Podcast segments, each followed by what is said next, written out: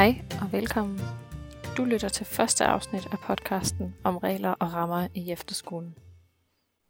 Mit navn er Karen, og i forbindelse med det afsluttende speciale på den frie lærerskole arbejder jeg og fem medstuderende med regler og rammer i efterskolen.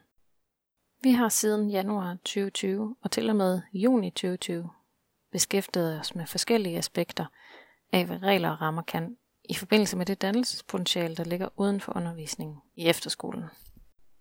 Vi har fået lov til at snakke med tre forskellige fra ledelsen på tre forskellige efterskoler om tre forskellige specifikke regler. Podcasten er delt i tre. I alle tre dele snakker vi om generelle regler og rammer. Men i de enkelte afsnit går vi lidt mere i dybden med tre forskellige regler, som de enkelte efterskoler har valgt. Første afsnit er om sex og efterskolen. Andet afsnit er om kønsneutrale værelser. Tredje afsnit er om rygning og efterskolen. I det her afsnit har jeg snakket med Lise Hadrup for Vardegnens Gymnasieforberedende Efterskole. Lise er viceforstander. Lyt med. Jamen, øh, jeg hedder Lise Hadrup, og jeg er viceforstander på Vardegnens Gymnasieforberedende Efterskole. Øh, mit arbejdsfelt er almindelig viceforstanderarbejde, det vil sige administrative opgaver i forhold til skemalægning og årsplanlægning og sådan noget. Men jeg er også pædagogisk leder på den måde, at jeg er i samarbejde med lærerne for at holde styr på skolens pædagogik og bevare modet, øh, når vi indimellem synes, at noget er svært, øh, finde løsninger på det, øh, inden for den ramme, vi nu har besluttet os for, er den rigtige på vores efterskole. Øh, var der en gymnasieforberedende efterskole er en efterskole, hvor vi arbejdede med de boglige fag. Egentlig ikke sådan, at man behøver at være dygtig til det, når man kommer, men at man skal have lyst til at arbejde med de boglige fag. Og vi arbejder med didaktik på den måde, at vi leder efter måder, hvorpå øh, eleverne kan synes, det er sjovt at gå i skole. Øh, for eksempel har vi arbejdet meget med gruppearbejde, hvor vi arbejder med sådan nogle teamroller. Altså, så vi leder efter måder at lave boglig undervisning på, der er sjovt og spændende. Samtidig er vores elever også øh, rigtig kreative. Uh, vi har 50 elever på musiklinjen og 40 elever på forfatterlinjen osv. Altså, så vores elever er bogligt interesserede, men de er også kreative. Vores elever er, øhm, jeg tror man kan kalde det samarbejdsvillige. Altså vi er gode til at få eleverne med os øh, og lave skole sammen med dem. Det vil typisk være sådan, at hvis vi siger til vores elever, at vi vil være med til det her, så vil de sige ja. Og jeg tror, at nogle steder vil de sige nej. men det gør vores ikke.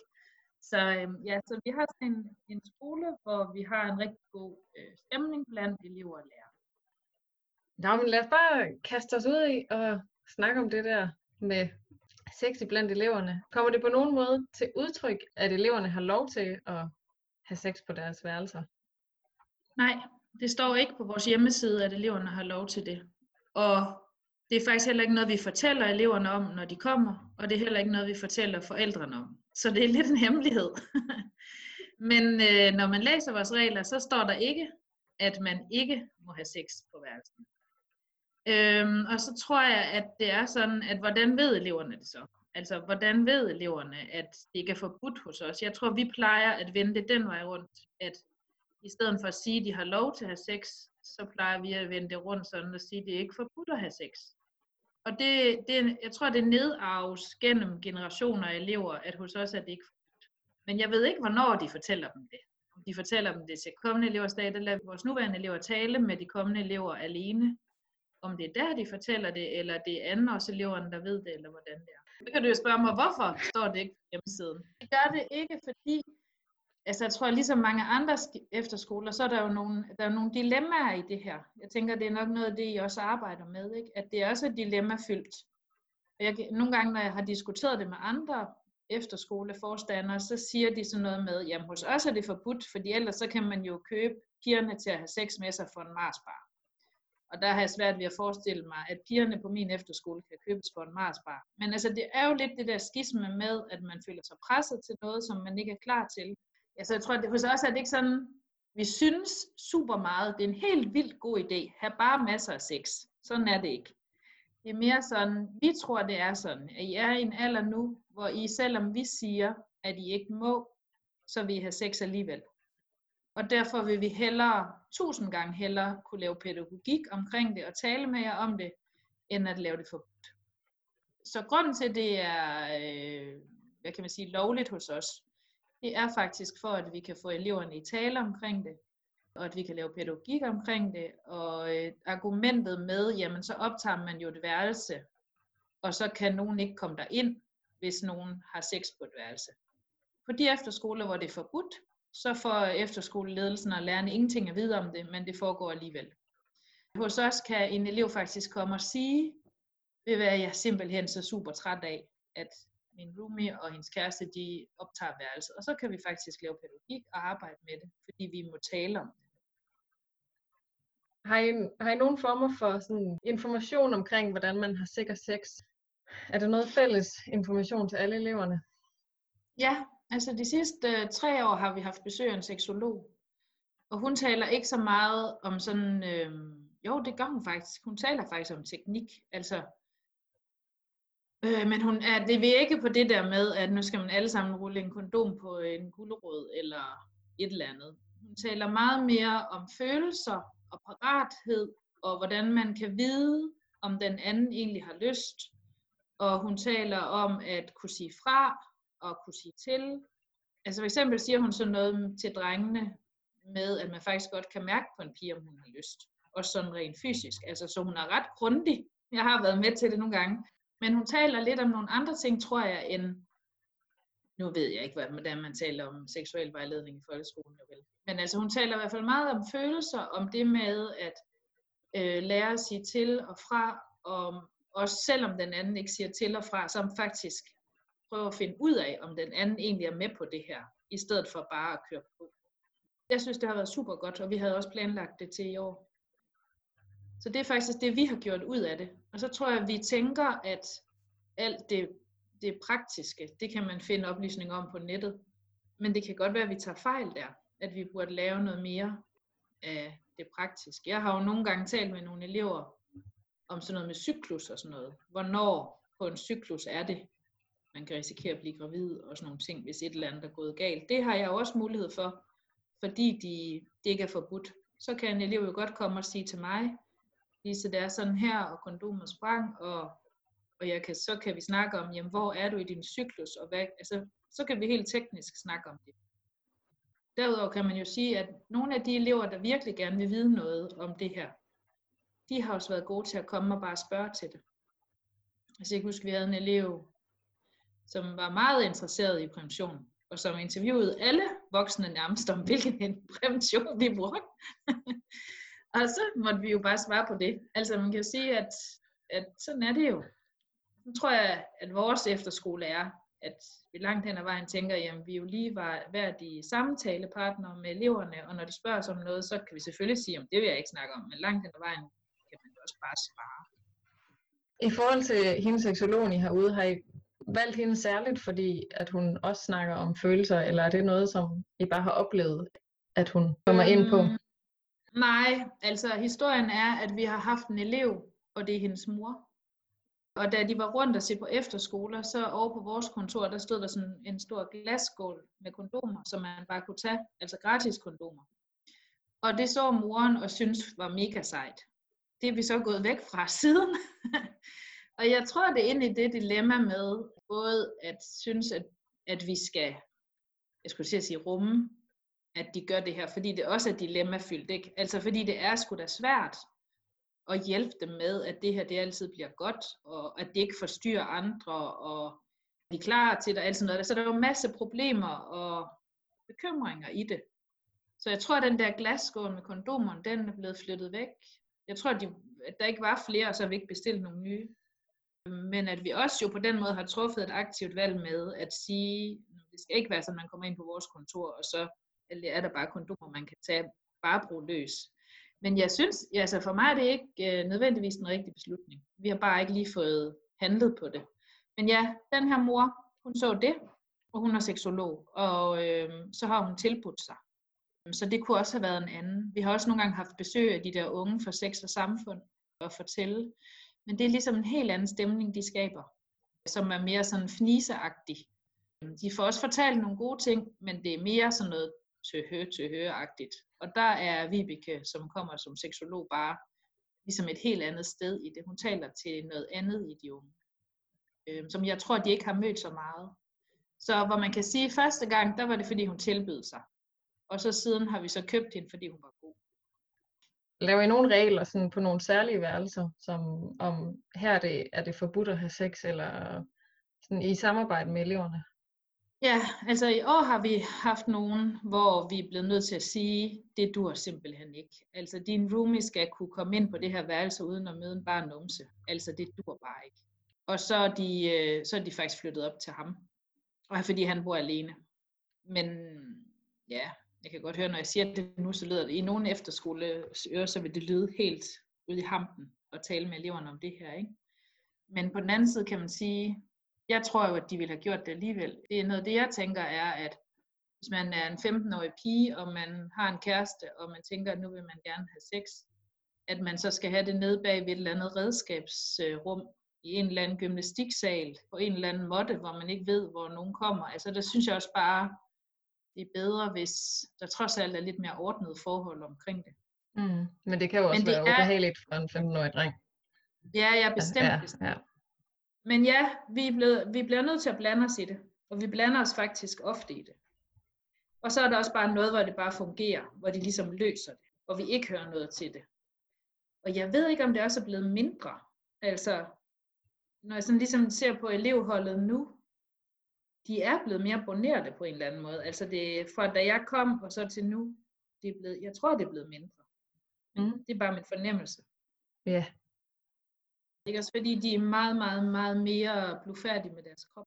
At man ens krop skal være så perfekt, og mm. alt skal føles rigtigt i forhold til sin krop, før man vil lade nogle andre se på den.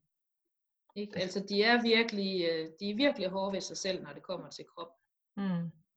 Jeg tror, Nej. det jeg synes, der mest sker noget ved, det er, at man tænker, at man skal være perfekt, før man mm. begynder at overveje, at nogen, at man kan gøre noget, man egentlig har lyst til sammen med andre. Jeg har lige været til, hvad det hedder, hos en gynekolog. Mm. Og hun, øh, hun sagde, er du på en efterskole? Ej, må jeg ikke komme ud og tale med dem? Hun er så fuldstændig chokeret over, hvad de kommer og beder hende om, helt unge piger, at gøre ved deres krop.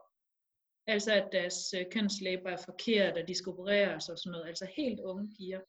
Så der er noget helt, altså hun, hun er bare sådan fuldstændig stålsat på, det her, det skal der gøres noget ved deres kropsforståelse, og deres forståelse af, hvordan sex skal se ud, fordi de ser porno, og det skal der gøres noget ved. Og det tænker jeg faktisk, at Vibeke der, seksologen, hun taler jo også om krop som noget uperfekt. Ja. Jeg tror, der er, der er noget virkelig kropsnået i gang. På en eller anden måde, så kan det også være, at man skal skabe et rum for pigerne, hvor der så er plads til, at man kan snakke om, at alle ser forskellige ud, og at porno ikke er virkelighed. Ja, og jeg har egentlig nogle gange lavet et fag, eller en, en sådan aften ting, der hed Forbudt for drenge, hvor jeg har mm. talt om alle de der ting.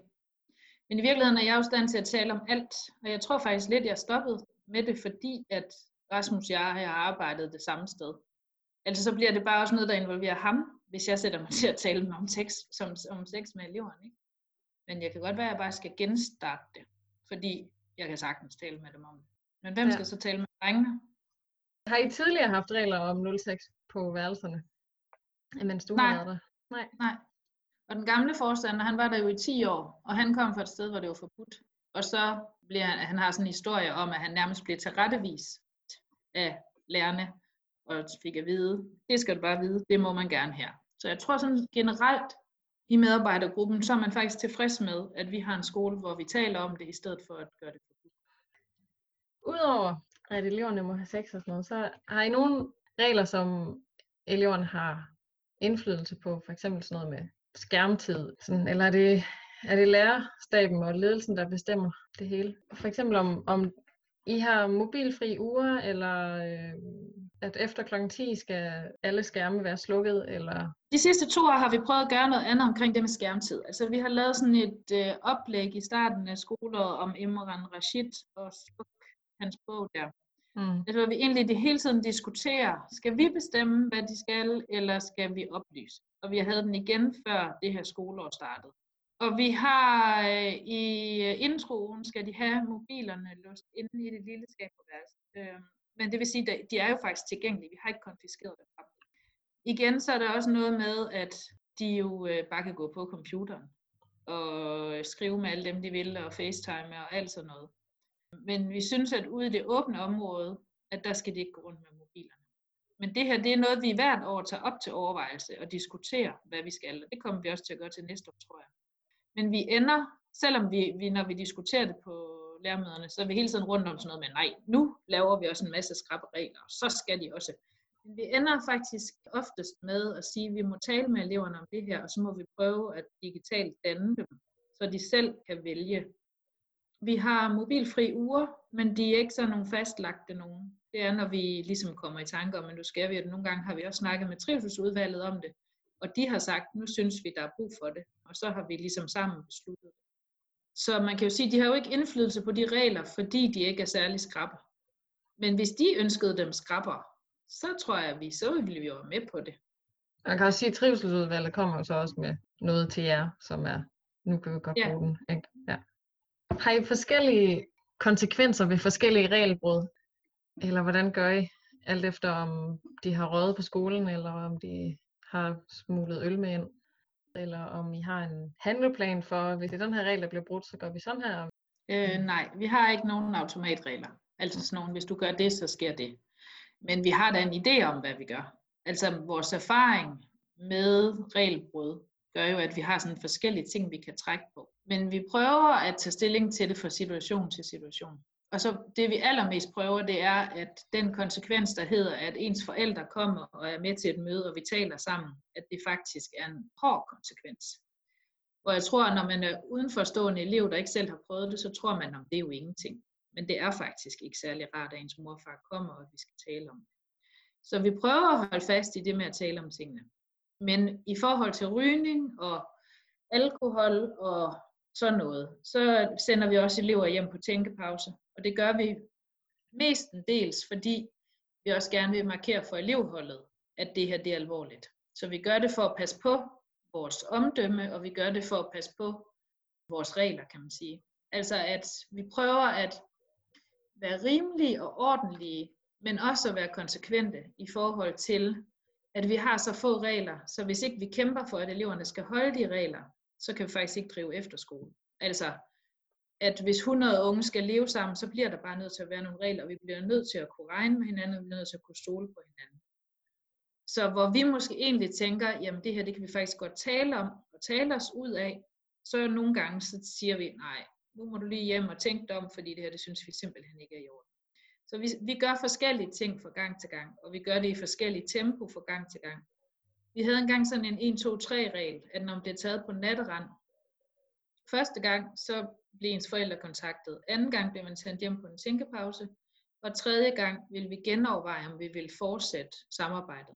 Men de sidste mange år, der er det jo ikke, altså eleverne er jo aldrig nået til trin 2, og så så, så har det lidt været sådan, om jeg har et klippekort, jeg har ikke brugt det. Det skal jeg da i gang med at bruge.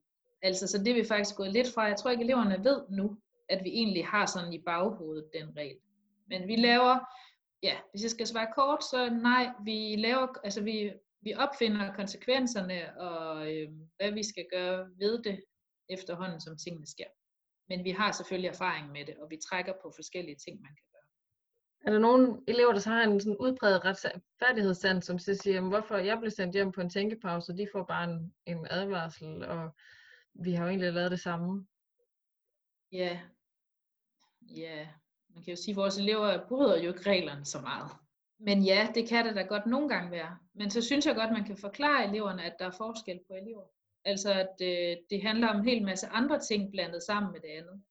Og det vi jo oftest kigger på, det er, om vi har tillid til eleverne og så er det også sådan på vores skole, at vi har så mange elever, der gør alt, hvad de skal. Og så har vi også nogen, der bryder reglerne.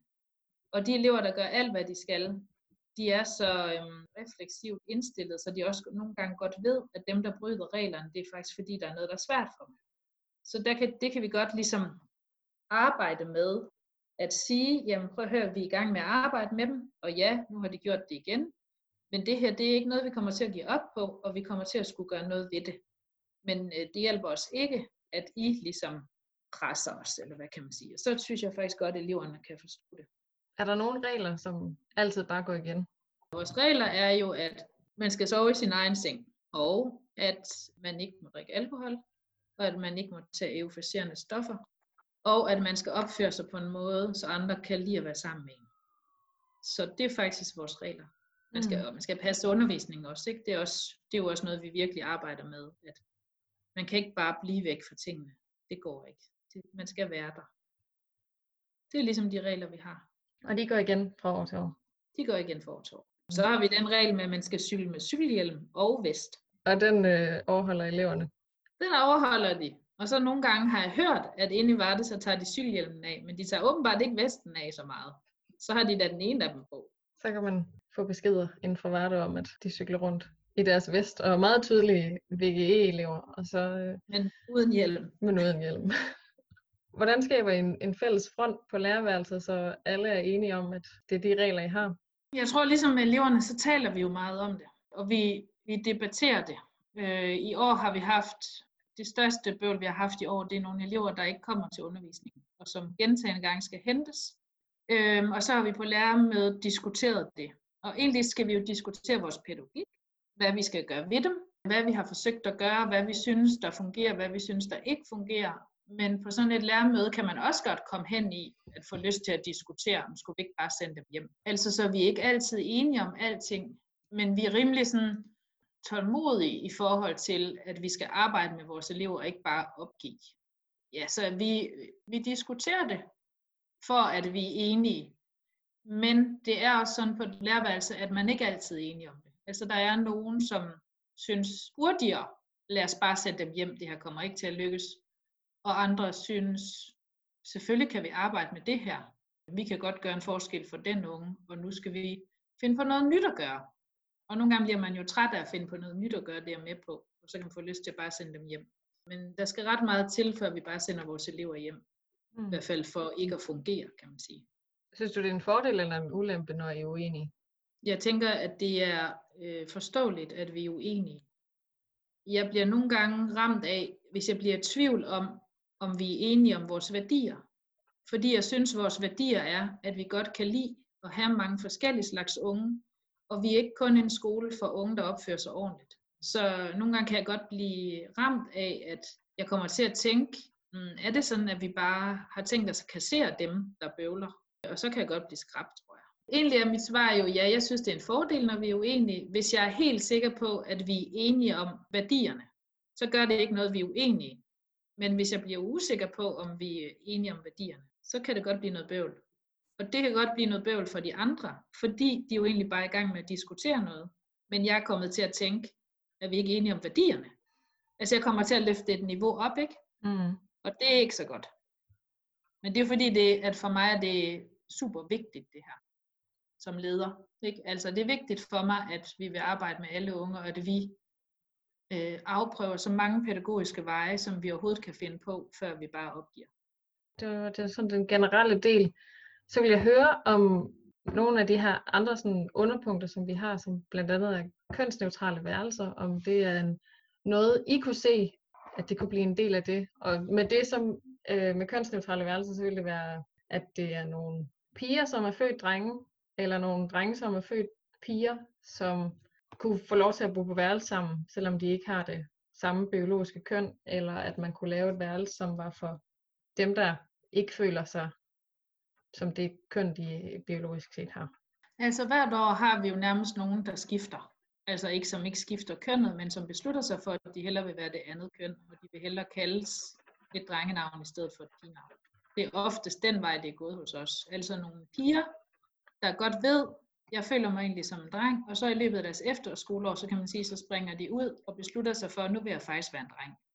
Og så beder de os om at rette alle navne, og så gør vi det så kalder, øver vi os på at kalde dem noget andet, og øh, eleverne er super gode til at skifte over og kalde hende for ham i stedet for, og jeg er bedre til at skifte navn, men det er sværere at skifte øh, pronomen. Og så har vi haft en situation, at nogen ligesom så er skiftet, og så har de sagt, skal jeg så også flytte værelse, Lisa? Nu der er jeg en dreng. Og der er jeg blevet nødt til at sige, nej, nu skal du bare blive boende der, hvor du bor, sammen med den, du kender, og så må det være sådan her. Jeg tror ikke umiddelbart, at vi lige er på vej til at tilbyde kønsneutrale værelser. Men vi, jo, vi kan aldrig finde på at sige til nogen, det er noget pjat, og nu skal de bare lige tage sig lidt sammen, eller sådan. Men jeg tror ikke, sådan har jeg i hvert fald ikke tænkt det at vi skulle tilbyde nogle bestemte værelser. Jeg tænker, at vi må løse det fra situation til situation. Jeg kommer mere til at tænke, når du spørger om det er, at så må de bo alene. Hvis det er helt svært, så må de bo alene. Mm. Hvis vi har mulighed for det. Vi har, tror jeg, en enkelt gang, at der er en, der har henvendt sig, som stod midt i det, og som ligesom spurgte til det. Og der tror jeg, at vi svarede, at de måtte bo på det værelse. Jeg kan ikke huske, hvor langt vedkommende var i processen. Altså, man kan jo sige, at hvis man er langt i processen, når man beslutter sig for, at man er pige, så synes jeg jo bare, at man skal bo på et pigeværelse, hvis man er dreng. Altså, så må vi, så må vi tage højde for der, hvor man er nået til, ikke? Og der har vi ikke prøvet endnu, at nogen er meget langt inde i det. Vi har mere prøvet, at nogen er, har opdaget undervejs, eller ligesom lyttet nok til sig selv, til at det er blevet en virkelighed undervejs i efterskolen. Så nej, jeg tror ikke, vi er på vej til at tilbyde kønsneutrale værelser. Ikke lige nu. Så som jeg hørte, så vil det også være en, en mulighed, at man enten kunne få et ene værelse, eller at man kunne lave et enkelt kønsneutralt værelse, hvis der var en eller to, der ja, efterspurgte ja. det. Altså, vi har det jo sådan, at vi, vi arbejder med de elever, der kommer. Og så øh, gør vi jo meget for i optagelsesprocessen, kan man sige, eller i informationsprocessen, at de får valgt det sted, der passer til dem. Men hvis der står en lige pludselig, og vi står med det her problem, og vedkommende har meldt sig til, så må vi løse det. Så vi er ikke sådan fuldstændig afvisende, men tror ikke, vi har ikke, nogle skoler ikke, jeg tror nu så går de ud og så siger de, og så har vi så mange kønsneutrale værelser, eller sådan. Det, det kommer vi ikke til at gøre. Det. I forhold til de pligter, der er på skolen, er det noget, jeres elever er gode til at møde op til? Gør de det, øh, fordi de ved, at det er en, en del af efterskolelivet, eller gør de det, fordi det, det har de fået at vide, de skal? Ja, jeg tror, det er en blanding, er det ikke det? Altså, vores elever er jo virkelig gode til at passe på deres skole. Altså, vi har ingen døre låst. Alle vores lokaler står åbne. Alle kan komme ind overalt, og eleverne passer faktisk langt hen ad vejen rigtig godt på skolen. Vi har ikke øh, herreværk og sådan nogle ting. Billiardkøer, det er vores største problem, som jo i virkeligheden er et lille problem.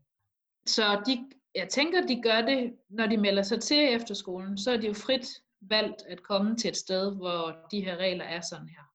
Og det indretter de sig efter. Jeg tror faktisk, de ville synes, det var vildt underligt, hvis det var os, der gik og gjorde rent efter dem. Det tror jeg ikke, de vil have på deres samvittighed. Så jeg tror da også, de gør det, fordi de ved, jamen, det her det er noget, som får efterskolen til at fungere. Og de kan jo også godt selv se, at når vi ikke gør det, vi skal alle sammen, så fungerer tingene jo ikke. Jeg tænker, de vil rigtig gerne hjælpe til, de vil gerne have tingene til at fungere. Sådan i det store billede gør de det for at få tingene til at fungere. Men onsdag aften kl. 10 minutter over syv, der ville det da være dejligt, hvis man kunne sige, i dag vil jeg gerne sige nej tak til rengøring, og der så var en meget forstående voksen, der sagde, det er i orden, min ven. Men sådan er det jo bare ikke. Jeg tænker, de gør det, fordi de skal, og fordi det er det, de har meldt sig til, og de godt kan se, at tingene fungerer kun, hvis de gør det.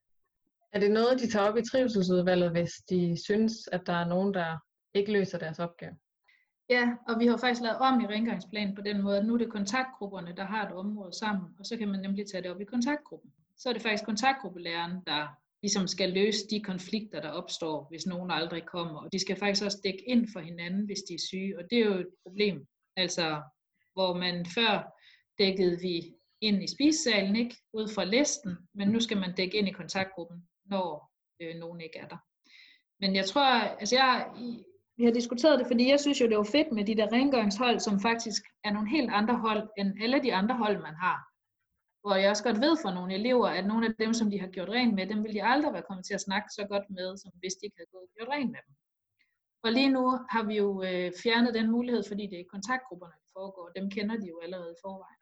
Men vi har diskuteret det for nylig igen, og kontaktlærerne og dem, der står for rengøring, er enige om, at det er bedre, det er i kontaktgruppen, end okay. at jeg ligesom synes, at vi skal have så mange forskellige grupper som muligt. Har I snakket med eleverne om det? Ja, altså da vi skiftede, så var der nogle elever, der havde gået der begge år, som sagde lige præcis det, jeg siger nu. At de savnede at lære nogle andre at kende ved at gå og gøre rent med dem. Og siden har de jo ikke ligesom vidst, at det var en mulighed. Så for eksempel har vi øh, i år en kontaktgruppe, hvor der er nogen, der er meget syge, og de havde en eller anden tjent, som var meget vigtig at få udført. Øhm, og de blev meget trætte af, at de skulle dække ind for hinanden. Fordi så er det de samme, der skal lave forfriskning hele ugen nærmest. Og det snakkede de om i kontaktgruppen, og så byttede vi faktisk chance. Og så byttede vi kontaktgrupperne om. Selvom den kontaktgruppe, der så skulle ind og lave forfriskning, synes det var træls, men de kunne godt forstå, at det andet går jo ikke. bla bla. Ja, så, så på den måde kan man jo sige, at når eleverne siger, at der er noget, der ikke fungerer, så laver vi om i det. Det var faktisk alt det, jeg gerne ville ind på. Nå, det var da godt. Ja, tak for det. Det var første afsnit af podcasten om regler og rammer i efterskolen. Tak til Lise, og tak fordi du lyttede med.